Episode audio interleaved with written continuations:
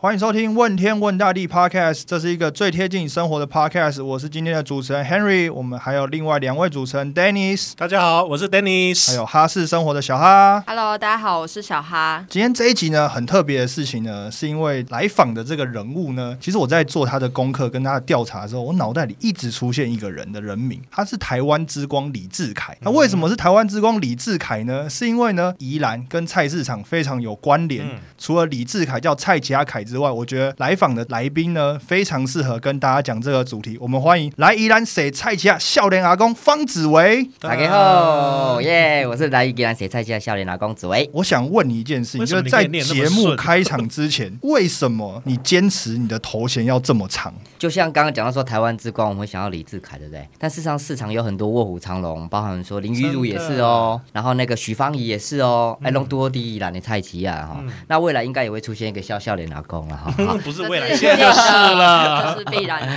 好，其实自诩啊，因为毕竟我们市场长大了，我们回来大部分年轻人回来不是到都市去发展等等，可是为什么孝田劳工其实是在礁溪这边种稻子，种稻过程还要回到我自己长大的这个宜兰的南北馆市场这边，那透过带外国人或者是带学生逛市场，哎，我们需要让菜市场成为是一个哎都市人走进农业的一个入口。那当然发了一个愿之后，总是要透过一些行动的一些呃，不管倡议也好啊，活动也好，让市场变好玩。来宜兰谁菜奇亚是一个心愿，一旦有这么多的市场，以后跟着笑脸老公来宜兰谁菜奇亚。好，发愿是发下去了啦，但是呢，关于台湾之光这件事情，其实大家有一个大灾问啊，应该这样说呢。很多外国人来台湾，第一件事情当然最觉得最接地气的是去逛夜市。没错，好，大家一定会说哦，夜市很棒很棒。但其实我在过去有几次跟外国人的经验当中，我发现外国人觉得早上的市场更像台湾的更接地气。你自己觉得夜市跟市场为什么会有这两种说法？到底哪一种才是更接地气的？好，那对外国人说，我们说夜市的英文叫什么？night market，Night market 所以我们在台湾光在推广观光的时候，我们都会对外国人说：“哎，Welcome to Taiwan Night Market。”在晚上，全世界各国很少有像台湾这样二十四小时都有地方可以东西可以吃嘛那所以也造就了他们对台湾的印象，要来逛夜市。哎，但是夜市逛了一次、两次、三次，等这些外国人很频繁走进台湾的时候，他们想更直接走进在地人的生活的时候，这时候哎，大家就会想到可以走进早市，哎，所以 Morning Market 就出现了。哦，哎，所以也因此我们想说，台湾虽然不大了哈，不过在世界现在越来越多人关注到原来有台湾这个词汇在我们的地图上面的时候，那等这些外国人多来到台湾几次之后，要走进在地生活文化，是谁可以帮他用英文导览、是用日文导览等等的？哎，刚好我们那时候自己也是在澳洲或是日本，透过打工度假去到在地生活的时候呢，你也会去逛别人的市场。那这时候，哎，你发现在地有人哎帮你导览市场这件事情，你也透过这个逛在在地市场的时候，去发现原来市场有好多的，不管食物也好，手作也好啊，穿着也好，其实有很多很有趣的事情啊，就是很在地的事情，只有在市场会发现，因为那个东西是在地人的日常生活，那是骗不了人的。有些好，我们这样讲，大家都出过国，大家也玩过，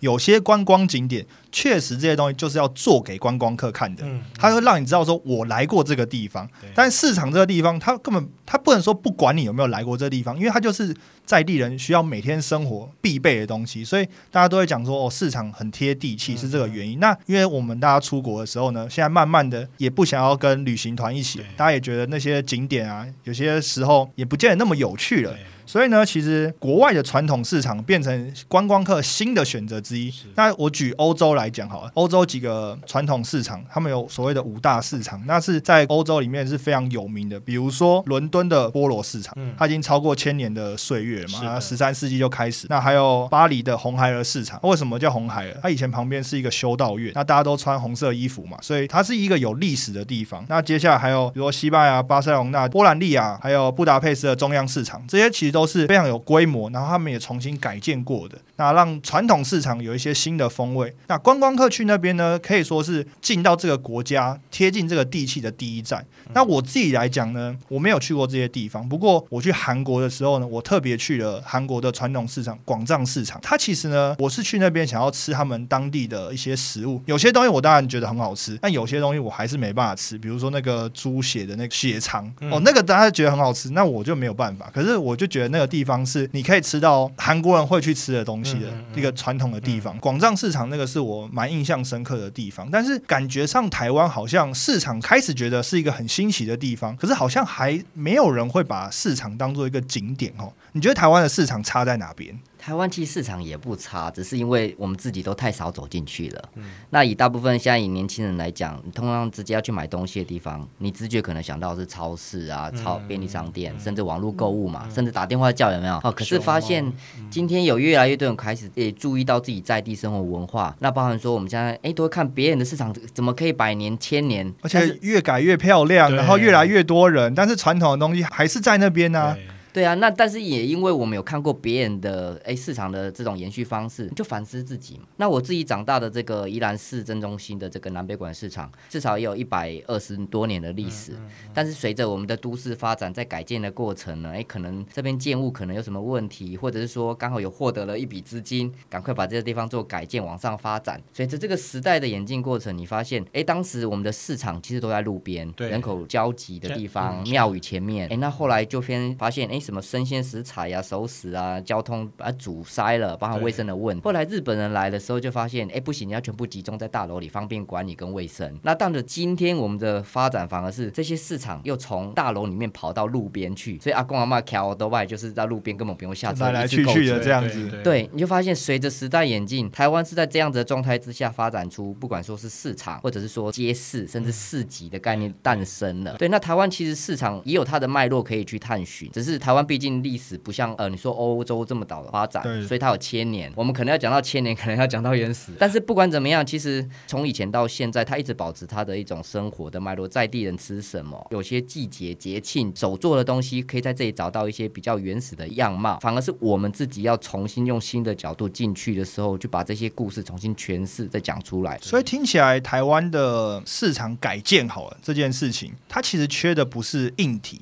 反而是里面的软体哦。因为你真的好，因为台湾现在确实有蛮多的市集，我们讲不管是鱼市也好，或者是一些传统市场，开始朝向想要转型，或者是比较重新整理也好。他们会希望有一个空间，就把动线啊、卫生的环境这些等等的，也去把它重新规划好。就像刚刚紫薇讲的，老一辈的还是习惯，比如说骑个车从头买到尾。我觉得老一辈的是喜欢那个人情味，对但我觉得这个人情味这件事情，假设一旦被改建之后，它没有被留下来，或是没有一个人去说这个故事，我觉得这个才是在市场改建上反而会遇到的困难你觉得是这样吗？我觉得确实在台湾现阶段，不管我们在任何什么提案，大家都问你 KPI，都在量化，都在硬体的这个范围里面去思考。可是反而是市场是很软体面的地方没，错当然它需要一个建筑，需要一个场域去让大家在这里摆摊。可是当这些建筑物如果它还是可以使用状态之下，是不是我们的法规都会告诉我们，也许几四十五十年之后你就重新翻新了，或者是地震啊、漏水什么的？但如果它还堪用的状态之下，为什么不好好让它还继续使用？那所以我们其实都在想说，是硬体的发展之后呢，可能就会诶一条路打通了，车子就来了，人就来了，经济就来了，对不对？可是事实上是这样吗？当今天我们在宜兰发现，诶路通了，车来了，人来了，最后塞车了，诶大家反而不想来了。对，那反而过来是我们在思考的是，其实现在很多人在讲说市场的改造，也许一个摊位光鲜亮丽、漂漂亮亮的包装包装好好的，那大家可能会吸引一些年轻人来买。可是你好好想想，年轻人真的要买东西，现阶段的台湾的年轻人大部分是在网络上买网络上买，他为什么要到一个菜传统市场里面去？对，所以你在用超市的观点去思考现在传统市场的改建的过程、改造的过程，好像不是等号诶。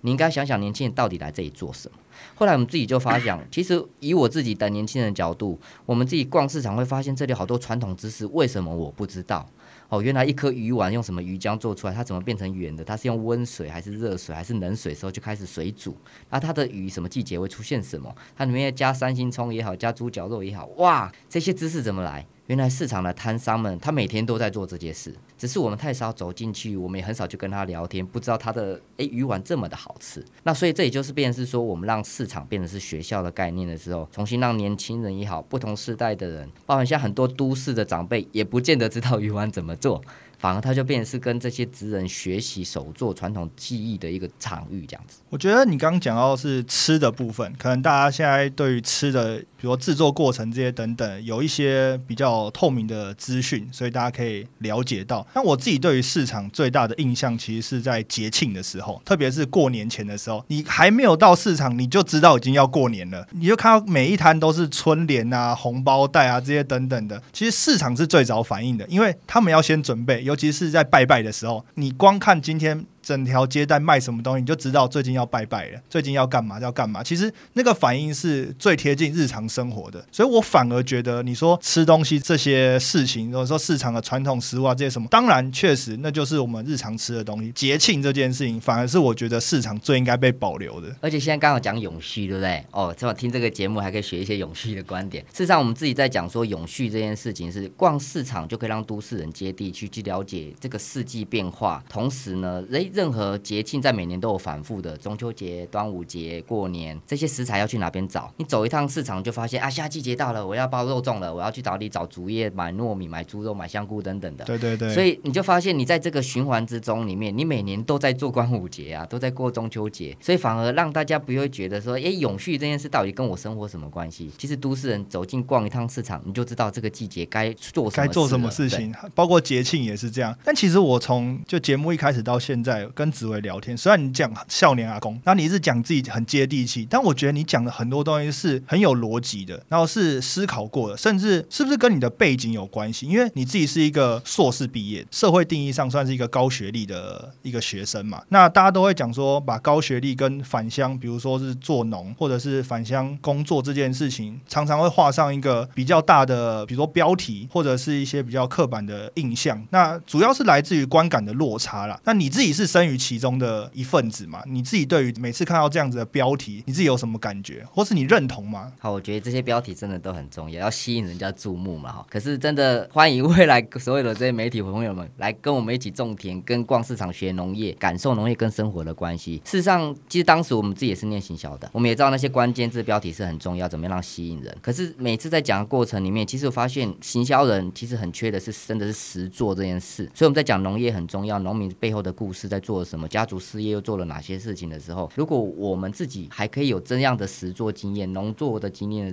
我们讲过来是非常真实的，而且是有生命力的故事。所以，我那时候我们在做台湾各地农场的推广行销，到国外行销宣传都好，会想到说，哎，不然我自己来种看看。啊，自己在种田的过程、中，到过程，发现，哎，其实农业比想象中更好玩呢。虽然我们下的标题叫做“谁放弃了百万年薪来种田”，这都是这样子啊。谁种田赚百万年薪？但事实上，里面它之所以好玩，是因为它跟我们当时想象的，爸爸妈妈告诉你不要去种田，好累啊。那个就是我农村生活不想过，我去都市做生意比较好做。但是现在的时代不太一样，台湾的农业环境呢，哎，农夫很会种，但不见得卖得掉。这件事是我们所有年轻人在都市里，其实我们都在销。售端在思考产销怎么样吸引消费者使用的时候，我们其实还可以帮农业从生活的角度让农业更有趣。那所以我们在做这个过程，当然回来前三年我们在种田，老实说，爸妈也是那个心揪在一起的，还是有些别的想法，然后啊，然后你跟回来种田，对不对？后来发现一个很大问题点是，其实父母之所以会担心，没有一个父母不担心自己孩子吃不饱赚不到钱。对，但是为什么会担心？原来他看不到我们在做什么。很多的青农回来，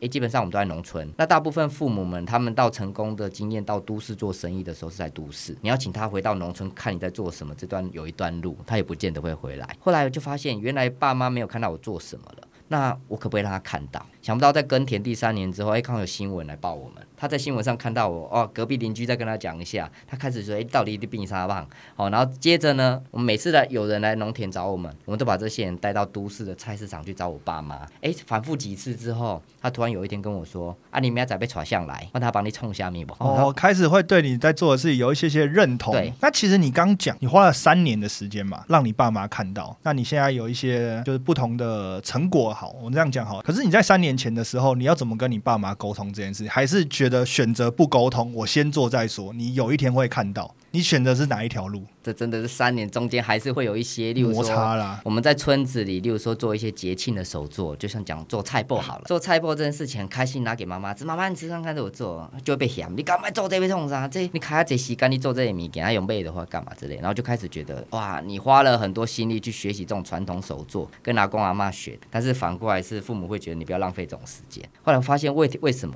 原来他会觉得，哎，更多可以创造价值的事情是在都市的这样的思考方式下。后来就发现，哎，原来他的想象农业这件事情，但我们不用强求他。好，那课程这件事情呢，就是带人家每次来市场逛的过程里面呢，然后就把妈妈的店面，妈妈在市场做衣服卖衣服的，然后每次都去找他。那发现久而久之，哎，我们其实是在到市场导览，妈妈开始可以理解，原来我们带的至少有导览费啊、课程费、活动费的时候，她可以开始觉得说，哎，那她可以做什么？对，那我们当然也知道说，他就想加入你，就参与你其中一部分啦。支持你做。对，到今天确实妈妈跟爸爸是我市场里面带导览的伙伴，他可以帮我们夹菜，帮我们准备餐点，甚至哎，我们自己在背的背包都是妈妈设计出来嘎吉德亚造型的背包。那你花了这些时间，跟他们产生了一个工作上的默契，我应该这样讲哈，因为他们变成你的伙伴之一，也是你当然最亲密的家人。如果你回到三年前的那个时间，你会不会换一种方式跟他们沟通？我觉得，因为有这三年正反两面负面啊，或者说修炼摩擦之类，你才发现原来其实沟通需要一点时间的，而且有时候不是你告诉他你在做什么，而是别人告诉他。所以为什么哎，我们做到第三年左右开始会有新闻报道来了，新闻讲了，哎，发现他有一点效果了，那邻居再来加成一下，啊你干你冲啥，跟他够北拜，然后这时候他就开始慢慢觉得好像你有在做一点事，他就会主动来关心问了。所以也许他需要我们累积一点真的资历、经历、实作经验之后，反过来别人看到，透过别人来讲你好，反而是更有利的一道方式。这样，所以其实有些时候我们讲沟通要直接啊，但是做一个事业上的这个进程的过程当中，它是需要时间的。它不见得是我需要跟你讲清楚、讲明白，因为有些东西它不是用讲的，它是需要被看见的。就像其实你当初从开始要在做农作这件事来讲，你选择去日本去做了一年的见习，这件事情我觉得其实蛮特别的，因为蛮多像是这种第二代或者青年决定回家要去做耕作的时候，其实第一个想的就是我怎么在自己家里的农作上面求新求变，或者是想说导入一些新的科技啊，比如说行销的技术啊这些等等。但你选择先出国去看别人怎么做，为什么你会先这样想？其实也是年轻人趁年轻，当然都会想说赶快去看别人的地方，出去玩啊，学语言什么都好。所以那时候我是透过打工度假。年轻人在三十岁或三十五岁以前有这样的机会，哎，不如赶快出去啊啊！但是还是有一天会回来。但是在外面，其实那个宽广的视野也好，你的生活里面你不会变妈宝，因为妈妈不会帮你煮饭。没有人帮你了，，你要自己学，你要在澳洲里吃卤肉饭，你要自己想办法把卤肉饭变出来。这时候你才发现，那个过程里面是你要靠自己学习独立，包含语言沟通，跟其他外国人讲英文也好，或者是怎样跟他介绍台湾。那时候反而是我们自己要跟自己对话，因为在田里是你一个人的事。同样，不管是在日本、在澳洲都一样，是我们就算跟农民一起实做。我们参与他的这个实作过程里面，但是老实说，我们脑中会想说，为什么我在台湾不种田，我要来这边跟你种？对你就在想说，为什么这情境到底差在哪里？后来发现，其实你换个环境，你心胸就开阔了。你其实，在台湾有很多的包袱框架，旁边给你前言学语，你种田没机会等等的，你就发现你把自己给局限了。但是到外面不会，至少他讲了一堆日文，你也不见得懂。好，但是你会觉得 你会觉得你就专心做你现在喜欢做的事情的时候，哎，其实他们也很开放心胸。一个台湾人跑到日本农村跟这些农民一起生活，他们也很开心。哇，你们台湾人怎么样啊？我好喜欢台湾啊！你会觉得你做事很有意义。但总有一天回来了，回到家了，你再开始当时的环境那种美好的环境，你想在台湾你重新打造 看看。对，那当然我们要调整成台湾自己的方式，包含土质、气候、土壤就不一样啦。好，那这时候，哎，你再发现，发现你身边其实有蛮多闲置的资源使用，这样子。哪些部分是你在国外看到之后，你试着把它带回来，想要在台湾？我们不要讲复制啊，因为毕竟每个地方的呃先决条件不太一样。哪些部分是你觉得我想要在台湾能够让大家体验到的？我们一开始我们在种田是用传统手做的方式，用手工割绑成一束之后，架那个竹竿把它倒挂起来，倒挂日晒的方式。那这种方式在台湾真的基本上是少数了啦，根本不会会看到了，大部分都是农耕机过去直接全部收完了。那我们那时候就很天真，觉得哎，其实那样做下来是一个很漂亮的农村风景，大家可以来这里打打卡也好，或者是说拍一个人生很美的在田里的画面。好，所以我们就开始这么做。啊，这么做之后才发现，哇，你所有想象要做的事都是手工和时间换来的。人家耕耘机可能十分钟割完，你可能一天还割不完，因为你是手工割的。对，然后你倒挂过来之后，明明叫收割机过去是一次把上面的稻谷全部收掉，你是割下来之后，你还要把它绑下来，对，还挂上去，还要晒干。那中间可能掉下来多少谷子，可能鸟突然又吃了多少东西，你发现你的东西一直在减少啊。这时候你就开始在反思，哎，我怎么样可以下一次让它不要掉那么多谷，不要被鸟吃，或者是给抢时间等等，更有效率一点。对，就是因为我们从手做这件事情，传统手做开始延伸，你每次都想要说可不可以用一点工具可以加速？哎，为什么现在用耕耘机？为什么以前会牛马来帮忙？你才知道，其实所有这个历史的演进都是因为人想要省工这件事有效率。那所以我们投入是最传统手做这件事。但是如果你直接一投入农业，你就请耕耘机科技机器人帮你，你基本上你不会知道前面的历程发生这件事，然后你也不会知道实际上你需要改哪哪些东西。你只是为了比如说冰冷一点好，你只是为了 KPI，你要达成那个 KPI，你要达成最后的效果嘛。但其实中间你可能会失去了一些，比如说农村或是农作该有的温度。那你只是为了最后的收成嘛。虽然这收成很重要，但是因为台湾这个土地毕竟还是比较小一点，所以它有一些东西保留下来的时候，它其实是更有教育意义的。所以我也想问你一件事，就是你后来创办了一个实农学校，跟你的背景本身有关系吗？因为你也是读到蛮好的学历之后，然后你决定要回来农作嘛。那你觉得这个跟你背景有关系吗？实农学校？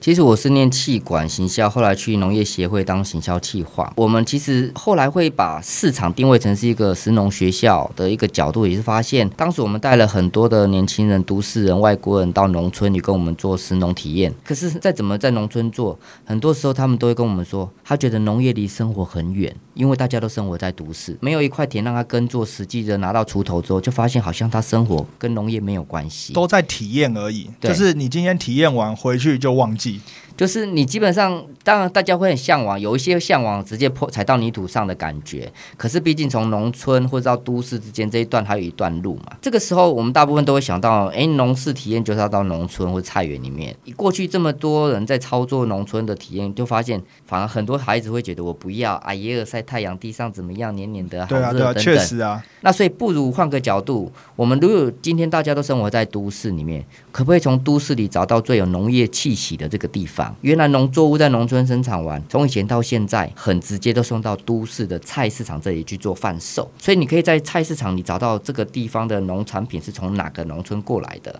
或者它跟周边农村的关系，什么季节会出现，它该怎么吃啊？他的台语、他的语言、他的英文怎么讲？你就发现原来市场是蕴含了这么多农业的知识在这，可是需要人去重新诠释农业跟市场的生活的关系。那也因此带导览。带课程就成为我们诶目前扎根的一个事业。原来市场还有好多的无底洞，还有很多的挖宝。即使你从小长大到现在，你都还觉得学不完吗？对，因为小时候不用这种观点啊，是因为我们现在返乡回来在宜兰种田，但是我们想要诠释农业更好玩这件事情，但是要站在现在都市人的生活的角度，让他可以理解的方式的时候，哎，原来可以透过菜市场当成是都市走入农业的生活的入口。但是这么讲好像还有点空泛，到底什么叫走进农业都市的生活的入口？那所以才透过游程体验，把它当成是一个。学校，所以我们重新再定位菜市场式的功能是什么？它不只是买菜的地方，它可以是个学校。它可以是个文化中心，它可以是个农产直卖所，所以从这角度定义之后，你就发现我们可以做的事情有无限发展的机会。那当然要让这个地方有趣，总是要透过一些 DIY 体验啊、厨艺教室啊，甚至是跟职人们这边学习他的传统技艺的时候，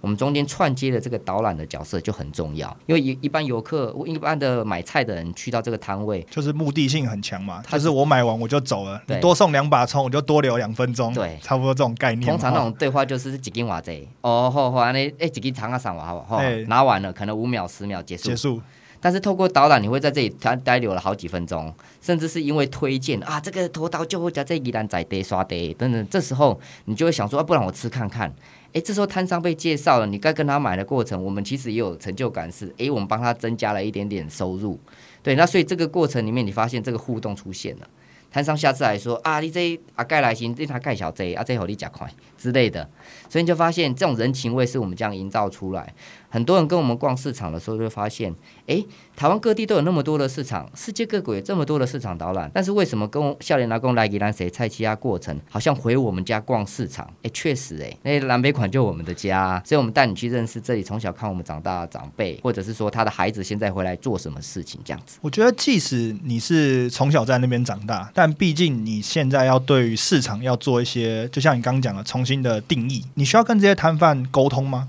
或是你需要跟他们去讲说、解释说你在做的事吗？一开始人家也不懂我们在做什么，我们常常会被问：哎，你是自工吗？还是你是那个建户派来？你被来冲啥？你被调查上面物件？那时候他们也不太了解我，因为毕竟我们都到外地再回来，所以还不太知道我们是谁。这一次、两次的过程里面，我们就跟他介绍啊，我像一件啊，我搭邓来啊，然后哎，看哈带行啊，邓来带我各人邓来时阵，其实频繁互动好几次之后，他们现在都有一个默契了，他会知道我带人来之后，啊，这有力气加。啊，这加快啦，大家接受度就越来越高，会有一个就是像说工作的默契在吼，就是看到你，然后带着一些不管是外国人也好，或者是外地的游客也好，他们会觉得说，哦，呃，紫薇带了不同的人要来认识我们，我要来交这个朋友。就像你刚刚讲，可能会多送你一些东西吃啊，或是哎，要不然你体验看看这些东西，感觉起来它的互动又回到我们比较认识的传统市场了哈。对，那当然，我觉得那也是呃，我们想把小时候那种生活逛市场。跟爸爸妈妈、跟妈妈逛市场那种经验，我们重新怎么样可以转回来？目前大多硬体没有太多改变，跟我们小时候也差不多。可是你发现你现在回到我们自己的正南北馆市场，它的闲置摊位变多了。那闲置摊位多了，哎，有没有机会让这些闲置摊位重新被活化使用？其实很多摊商也会这么期许，但大部分长辈还是会摇头，还不扣脸了。对，大家会觉得现在市场已经没办法跟现在有点没落了。对，但是我们想想，其实它也不是不可能呢。我们说我们带着人潮回来了，那这个人潮回来。当然很重要，是有人会愿意想要使用这个空间的时候，其实产官学不同角度都可以让这些摊位重新被使用。要整体的角度去看，对，那当然市场大家都是忙着做生意的地方，所以大家看的是自己的空间，而不是整个场域。那以我们这种市场二代回来的角色，当然我们当然虽然是讲说把它定位成学校，我们也不在主流框架的制度之内，所以反而我们要在这个社会创新、教育创新的过程，去找到很多地方创生其他领域的资源，回来带进来之后，发现，诶，这里的发展的机会非常的多，包含疫情期间，虽然说很多地方的市场受到冲击，可能观光客不来。可是，在这个市场里面，在地人还是频繁络绎不绝的回来，而且这还出现很多新的商机在这里哦。你有想过，我们讲石农学校其实就是菜市场，它未来会变成什么样子啊？或者是在你的规划之下、经营之下，你希望菜市场变成什么样子？我们说市场是一个都市人走进农业的一个入口。那全世界，我们就以亚洲区来讲，这么多已开发个国家的都市，他们都希望孩子可以重新认识农业、接触在地的农业的时候，一样。的问题是，这些都市的孩子都没有太多机会亲近到土地，所以，我们如可以把这个市场每个市场都营造成是这边的孩子走进农业生活的入口的时候，我们在宜兰建制的这个石农学校的这个模组，其实全台湾各地的市场都可以参考，甚至可以扩展到亚洲其他已开发国家的都市里面去。所以，这样的一个愿景里面，如果我们把好好把自己的宜兰的这个市场，把这个学校的制度建立起来，我们长官学合作、社会创新也好，地方创生也好，这样的经验其实，哎，搞不好世界各。国的，人就会想想如何让都市孩子走进农业的时候，要来到台湾的宜兰的考察，哦，这就变成一个等于是大家在这个项目上面的一个标的。那我最后想问你一个问题，就是其实，在你的生长背景里面，市场好像占了很大的部分嘛，就包括你从小的记忆，甚至到你现在在做的事业，很大部分都跟市场有关系。那市场到底教会了你什么事情？市场太多事情了，从小到大学不完，它是活到老学到老的一个场域之外，重点是回来要。学做人呐，对，所以市场还是讲求到人。这里的人很复杂，但是你要怎么知道这里卧虎藏龙，就是必须透过聊天的过程、老主顾的关系的培养，甚至家族关系的建立。但是这里也复杂，是这里有很多的私利啊、个人的啊，当然能讲不能讲的鬼故事啊都有。所以这时候你在这里学会沟通了的这个技巧很重要。所以我才发现，为什么我后来是念嘉义中正大学行销所？为什么会念行销呢？我其实我对外文很有兴趣。那当然念行销之后再返回回来，我现在做的事业是带外国人跟学生逛菜市场，反而这个过程都是在跟人沟通。然后回到市场里面，我才发现，原来我们小时候要在菜市场帮爸妈叫卖这件事情，在观察什么人该讲什么话的时候，这样的经验导致了我们后来会念行销所，甚至现在回来市场做事业的一个很重要的一个引发点，这样子。所以其实市场就是一个人跟人交流非常直接的地方啦。当然卖东西，你说这些民生必须都是一个结果。那它其实我们一直在讲聊天的过程当中，其实就是人跟人的温度，其实是市场最应该被保留下来，也应该最被人家知道的事情。所以其实你说市场导览这些外地来的游客，他真的有兴趣知道市场的历史或故事吗？倒不见得。但是他绝对对于你们的互动，跟他接受到摊贩这些热情，他是有感觉的。因为他自己去逛菜市场，可能大家看到他不知道是谁，就会变成像你讲啊，这葱怎么卖？哎，一斤五十，好买了，有没有送一个这个？没有，好再见，就变成像这样。可是当你跟他有互动的时候，你对这个地方就会有连结、有感情，那你就就会喜欢这个地方。当你喜欢这个地方之后，你下次再回来之后，你就会想到这个地方。我觉得这个就是连接会慢慢开始，然后你才会慢慢的说，不管是在硬体的改造也好，或者是把这个地方慢慢的发扬出去，我觉得其实中间的连接是最要紧的。因为当我东西越扩越大，可是你中间没有连接的时候，其实就跟我去招商，我把摊位全部摆在这边，意思是一样，大家没有感觉。大家今天换了一摊，可能你都不知道。但当有这样子的导览之后呢，大家对于市场的连接可能就会更清亲切也好，或者是外地人也会对他更有感觉。我觉得这个是对我自己而言，市场导览现在听起来是最温暖的地方，应该这样讲。因为台湾大家一直讲嘛，台湾最美丽的风景就是人嘛，那市场就是一个人跟人相处最直接的地方。我不知道你是不是也是这样子的想法？没错，台湾最美的风景是人，而这些最美的人都集中在传统市场里面。对啊，所以其实这一集在一开始的时候，其实我讲到宜兰菜市场，其实大家都知道一个台湾之光蔡奇亚凯李志凯。那从今天这集结束之后呢，我希望未来呢，大家在讲到台湾之光的时候，在讲到宜兰跟菜市场的时候，还知道另外一个人叫方子伟。谢谢大家今天的收听，拜拜，拜拜，拜拜。